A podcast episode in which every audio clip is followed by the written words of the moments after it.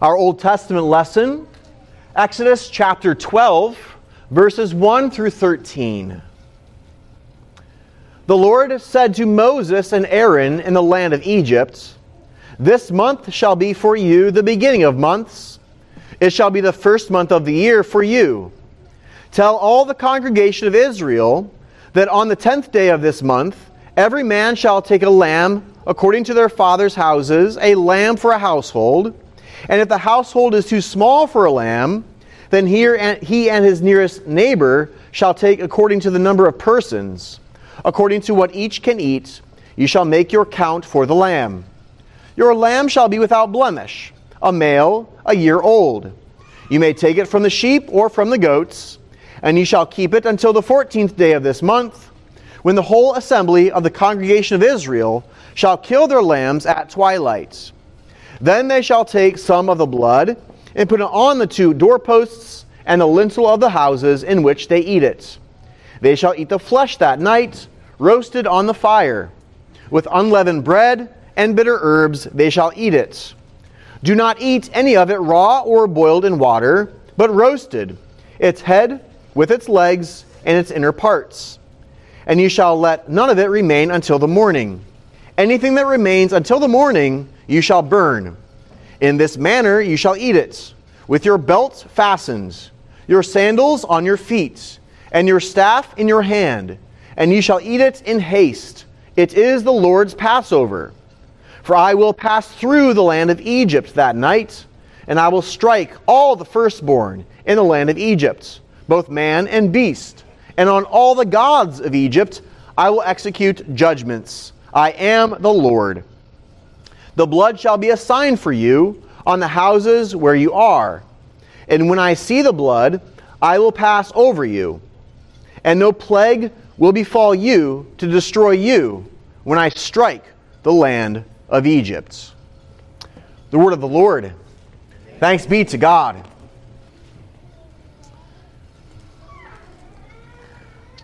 Our New Testament lesson and sermon text, Matthew chapter 26 verses 1 through 16. When Jesus had finished all these sayings, he said to his disciples, You know that after two days the Passover is coming, and the Son of Man will be delivered up to be crucified. Then the chief priests and the elders of the people gathered in the palace of the high priest, whose name was Caiaphas and plotted together in order to arrest Jesus by stealth and kill him. But they said, Not during the feast, lest there be an uproar among the people. Now, when Jesus was in Bethany, in the house of Simon the leper, a woman came up to him with an alabaster flask of very expensive ointment, and she poured it on his head as he reclined at table. And when the disciples saw it, they were indignant, saying, Why this waste? For this could have been sold for a large sum and given to the poor. But Jesus, aware of this, said to them, Why do you trouble the woman? For she has done a beautiful thing to me. For you always have the poor with you, but you will not always have me. In pouring this ointment on my body, she has done it to prepare me for burial. Truly I say to you, wherever this gospel is proclaimed in the whole world, what she has done will also be told in memory of her. Then, one of the twelve, whose name was Judas Iscariot, went to the chief priests and said, What will you give me if I deliver him over to you? And they paid him 30 pieces of silver. And from that moment, he sought an opportunity to betray him. The word of the Lord. Thanks be to God. There is within our text today an interesting translation, and one I think is actually quite helpful for us. Verse 10, when Jesus says that the woman has done a beautiful thing to me.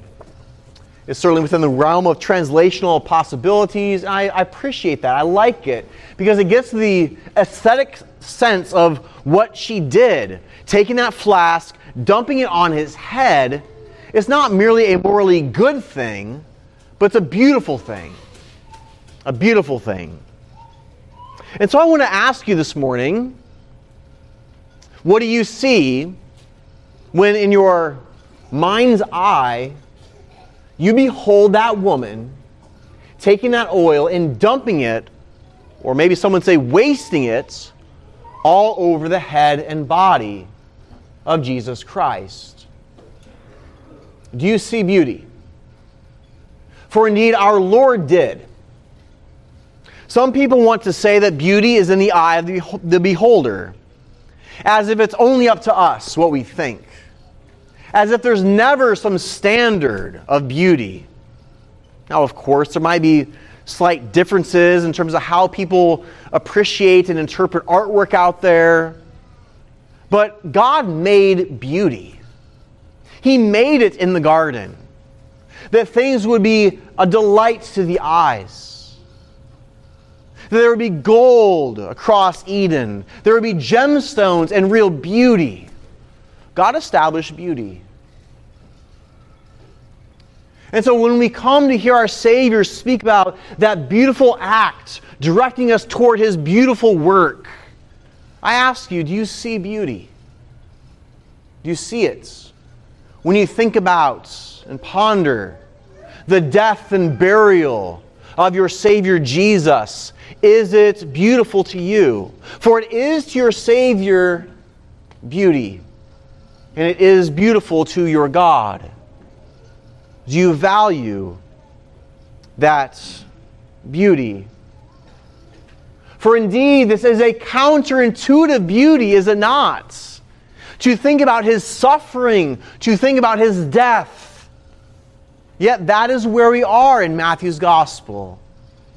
We are at the cusp of beauty. A God who is ready to act, a God who's ready to redeem, a God who's ready to breathe life into sinners who have been spiritually dead since the fall of Adam. A beautiful work is upon us, beloved. May we be excited to re engage with the text that is probably quite familiar to us and see within it a very beautiful thing, indeed, the most beautiful thing that we can imagine. A gracious God saving his wicked insurrectionist people who deserve death, yet coming in love and in grace to redeem them. A greater Passover event. Let's begin by fixing our attention on verses 1 through 5. In these verses, we see two plans, two plans in action. As we enter into these verses, I should note that verse 1 finishes with some language that we've seen before. At the close of each of the five discourses in Matthew's Gospel, we see these words when Jesus had finished. Recall how the narrative for the Gospels are primarily narrative, are interrupted five times. The narrative is interrupted by the discourse sections of Matthew that focus on the kingdom of God. At the close of each, Matthew gives us the same Greek phrase, when Jesus had finished.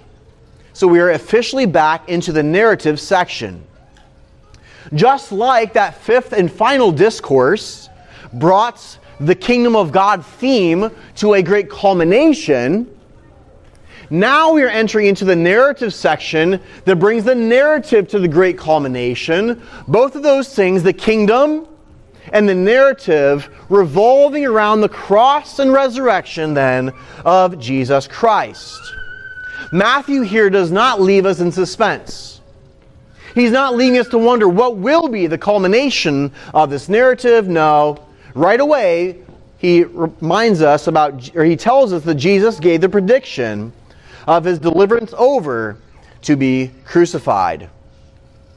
Notice what the Jewish leaders are up to in verses 3 through 5. They're gathering together, something that they were accustomed to doing. However, there's something unique happening here. They're not going downtown to the courthouse or downtown to City Hall to conduct the business where they would normally do it.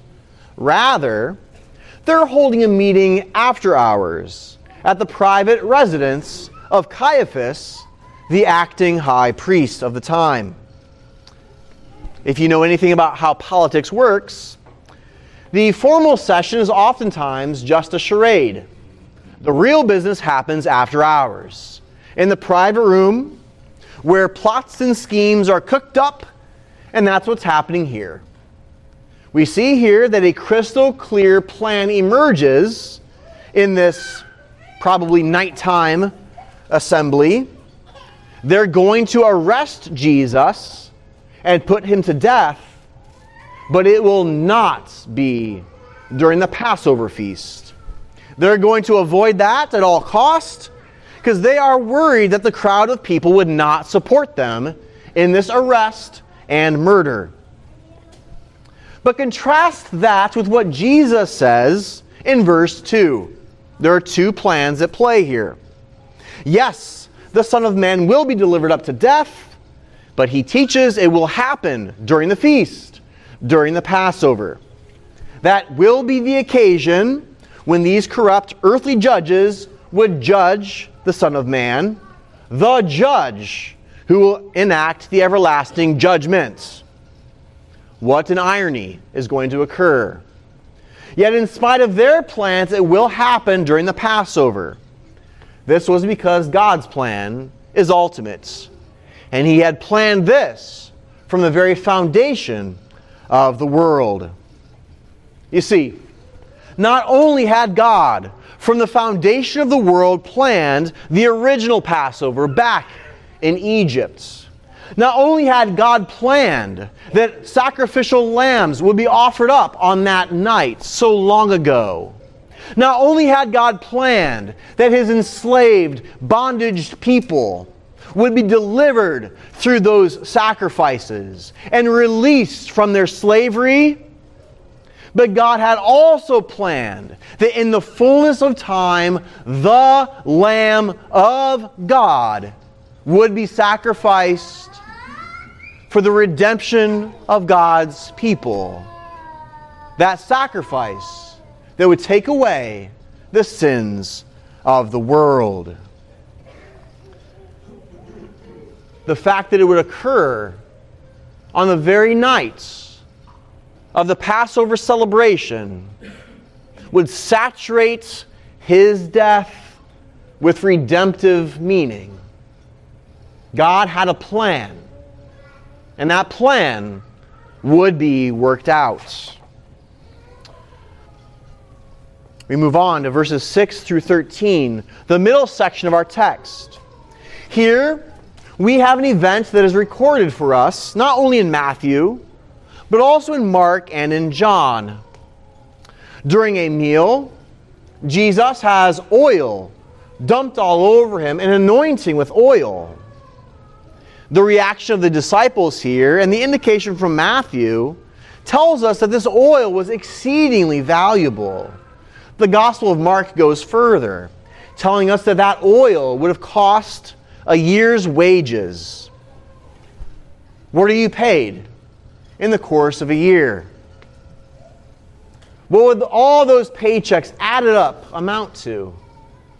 Imagine literally dumping that out. All of it. Every sense. This act angered the twelve.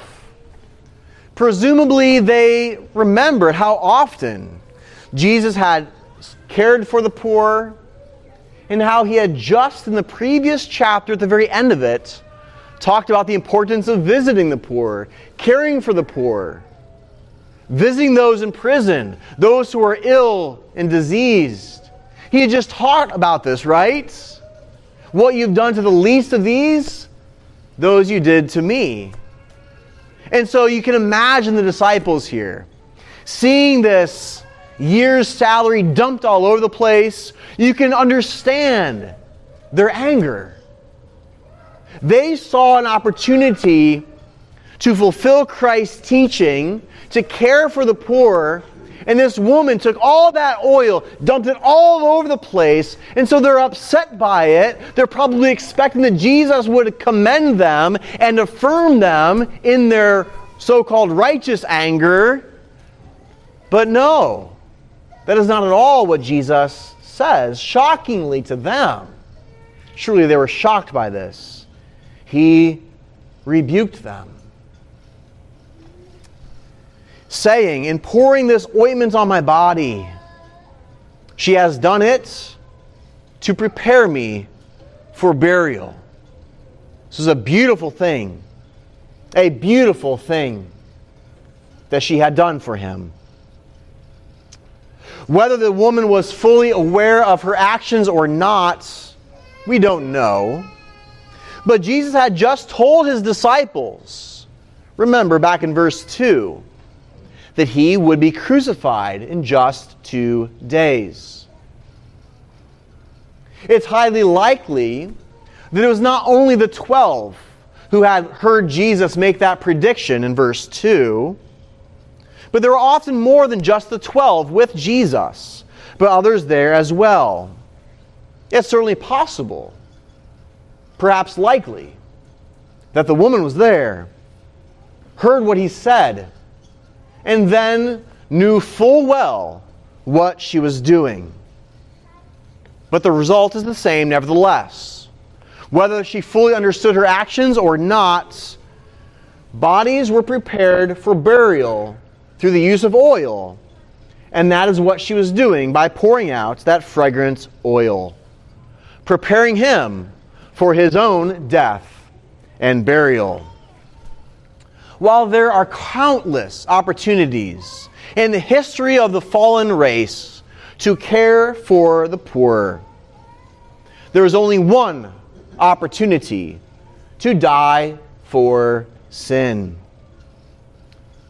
While it is always encouraging for us to hear about someone showing benevolence, how much more encouraging is it to think about that one act in the course of human history, that great act of benevolence that does not only care for the body, but that cares for our soul unto everlasting life, the death and burial of Jesus Christ. This is the only thing that becomes good news for the world. As you think about relief of poverty, you think about good things to tell somebody, and that's fine. But it does not make worldwide good news. There are races across the globe. But the death and burial of Jesus Christ, that greater act of benevolence, well, that, that death for sinners, that Passover lamb being slain, here we find that one thing greater than caring for the poor. We find the Son of God dying for you and for me. Verses 6 through 13, this greater benevolence. Third and finally, we see in our text, verses 14 through 16, this closing, we see the plans come into alignment. You see, God here brings the Jewish leaders into line with what has always been his plan. They, remember, did not want to put Jesus to death on the Passover, but now an opportunity has presented itself that they cannot possibly turn down. It's almost like they've forgotten what they just planned a few verses earlier. One from Jesus' inner circle approached them Judas Iscariot. He becomes a defector. He's ready to hand over Jesus for 30 pieces of silver.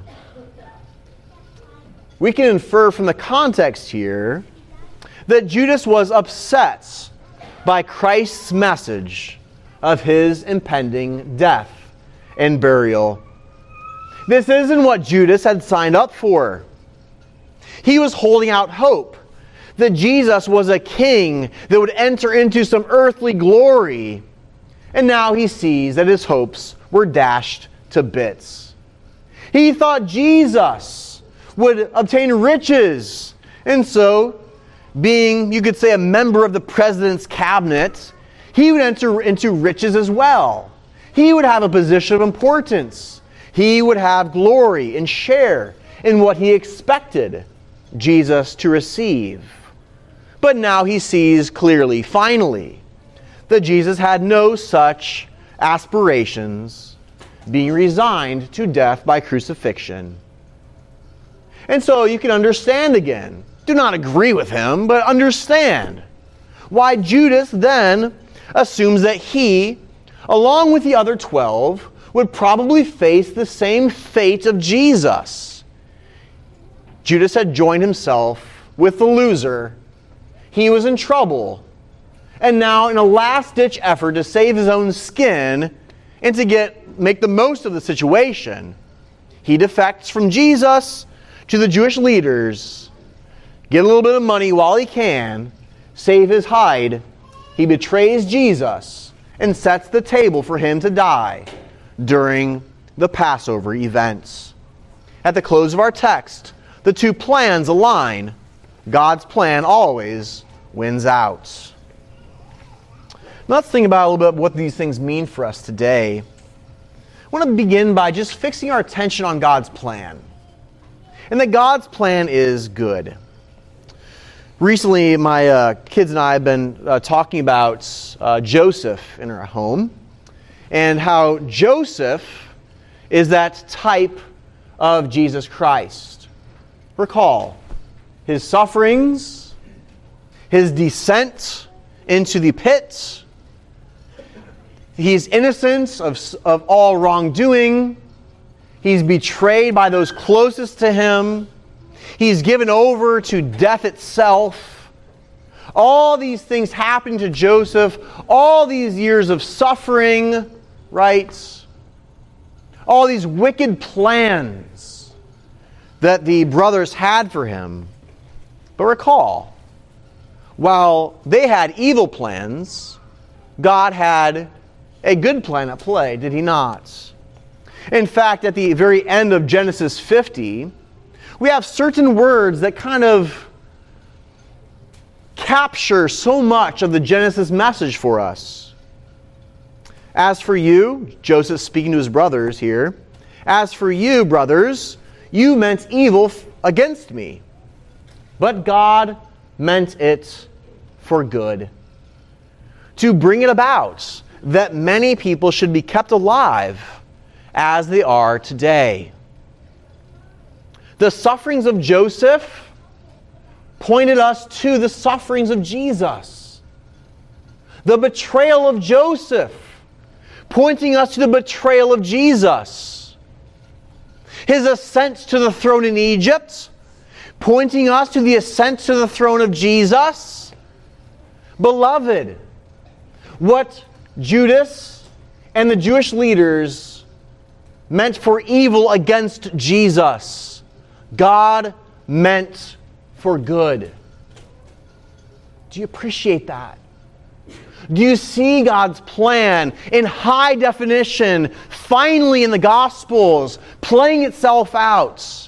That through sin, through wickedness, through all sorts of earthly misfortune, God's plan is at work, bringing about goodness for his kingdom people. Recall those memorable words of the apostle Paul in Romans 8:28. For those who love God, all things work together for good. All things.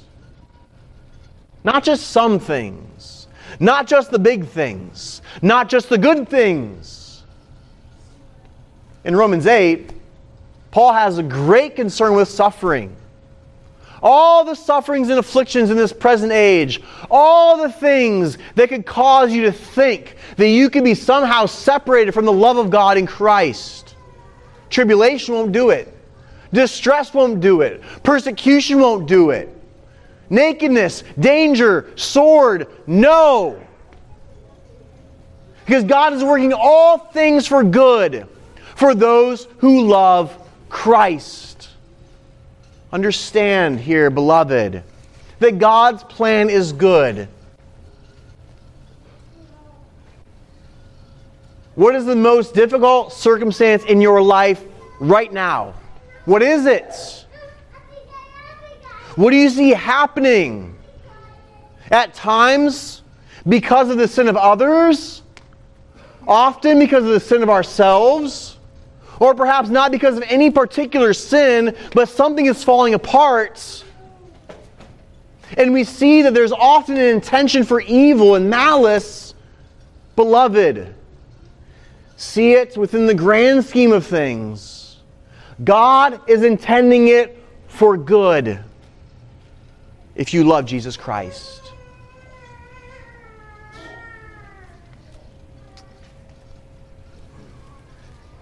In verse 2, Jesus said, The Son of Man will be delivered up. One of the uh, church fathers, not always a great source for everything, but he's often insightful into the biblical text, Origen. He points out here that Jesus does not specify who would deliver him up. The passive voice is being used. The Son of Man will be delivered up. Elsewhere, he says, ah, you know, the Jewish leaders might do it, somebody else might do it, but here he seems to have in view not merely the plan and delivering over of the Jewish leaders, but God the Father as well, delivering him up. Romans 8:32 He who did not spare his own son, but gave him up for us all, how will he not also with him graciously give us all things? Beloved, God has good plans at play. Even when you see evil around you, God is at work. God is at work. His plan, it is good. Second, there is good news of death. Good news of death. This sounds so crazy to say in many ways, but nevertheless, this is the good news that Jesus speaks about being proclaimed around the world which will be then attached to what that woman did, pouring oil all over Jesus. Indeed, she's recorded in three of the four Gospels. So significant was her action. This action Jesus, he's been preparing us for, as you read earlier in our service, those three predictions from Matthew 16, Matthew 17, Matthew 20. Here again, Jesus being delivered over to his death. So weird to say. Good news about death. This is only the kind of thing that the Spirit can open our eyes to behold. To say that death, it's beautiful. That death, it's good news. That death, it is to be celebrated. That death, let's tell about it around the world. That death, let us rejoice. How often have you said that about any person's death in this world? I'm sure very rarely, if ever at all. Only the Spirit can open our eyes to see beauty, to see good news when we look at the crucifixion of Jesus Christ. Because, beloved, it is there that we see our sin and our misery on display. It is good news because Jesus was carrying it. It's beautiful because Jesus was bearing it. It is good news because that becomes a solution to a problem that you and I cannot address ourselves. It is good news. His death, it is beautiful. As you come to the cross, and being prepared to see beauty and good news, you must also see the fact that that Son who is there is not merely Son of man, but also Son of God. For indeed, how could the death of a sinner and mere man ever atone for your sins and my sins? It is beautiful. It is good news because Jesus was not only true man and righteous man, but also true God. Do you see the good news? Do you see the beauty? Paul writes for us in 1 Corinthians about this counterintuitive reality when he said the word of the cross is folly to those who are perishing, but to us who are being saved, it is the power of God. What do you see when you consider the death and burial of your Savior? Do you see an act of benevolence greater than caring for the poor? Do you see one who carried your sins and the sins of others? Do you see one who provides you with the only solution to your enmity with God? Do you see the Lamb of God who takes away the sins of the world? Beloved, behold the greater Passover. Behold the good news of Jesus. Behold the redemptive event that has freed you from bondage. Behold your Savior in all his love for you, being betrayed for you, given over to the greatest of wickedness, that you who were once dead might find life. What good news! The good news of death. Third and finally, I want to invite you to reflect upon your valuation of Jesus. We do a lot of valuation in our time. We just got our property tax bill, in case now we're talking about that recent new valuation of properties in the city. Not my favorite. We think about how much things are worth. Go to the grocery store, you're thinking about how much things are worth.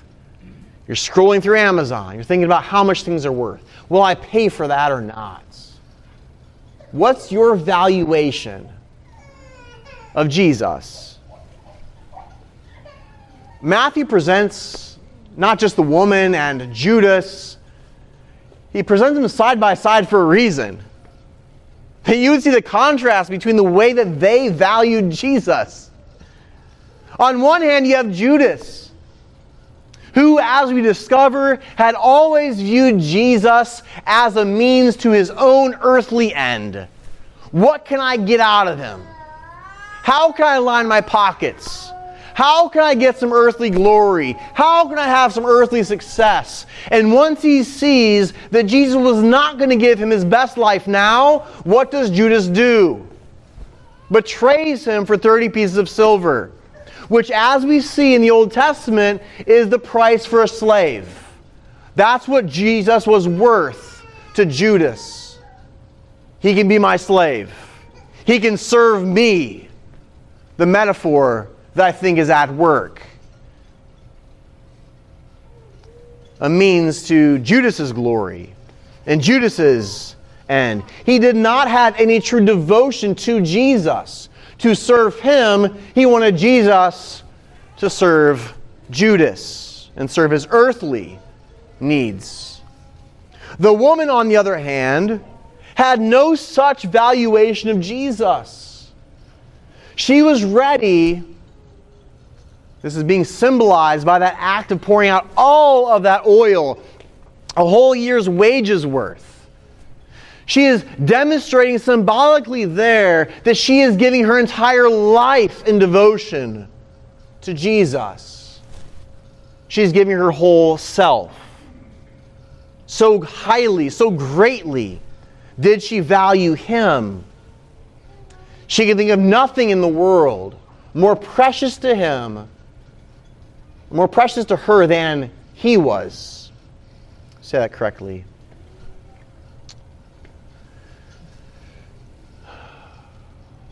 Again, I mentioned this earlier, just a highlight.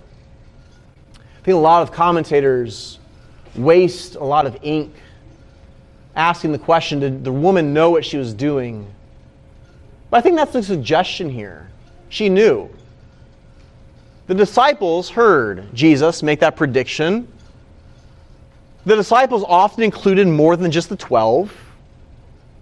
It mentions disciples in verses 1 and 2, and then the 12 a little bit later.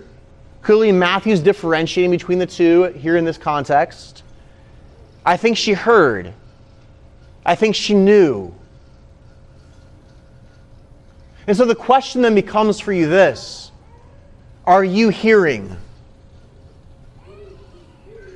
Not just hearing with your ears, but are you hearing the Word of God? Beholding the value of Jesus, beholding the beauty of His death, hearing not merely with your ears, but with your heart, and thus valuing Him. We can oftentimes get wrapped up in what we're doing for Jesus especially those of us who might have a formal office in the church, but not just that. We want to serve Jesus, we want to do things for him. But here's the question of do you value him? He is the treasure. His death is that he could give himself to you. Do you value Jesus? Are you ready to pour out your life for Him? To say, Nothing in the world matters as much as you, Lord, for you are my only Passover lamb. You are the one who has brought me redemption. You are the one who has led me out of bondage. You are the one who is leading me onward to the heavenly land of Canaan. You are the one who is feeding me with your heavenly body and blood. You are the one who is giving me nourishments day after day. You are the one who is protecting me from all my spiritual enemies. You are the only one in whom I find life. Do you value him? Beloved, this day we have the beginnings of the passion or suffering narrative of our Savior.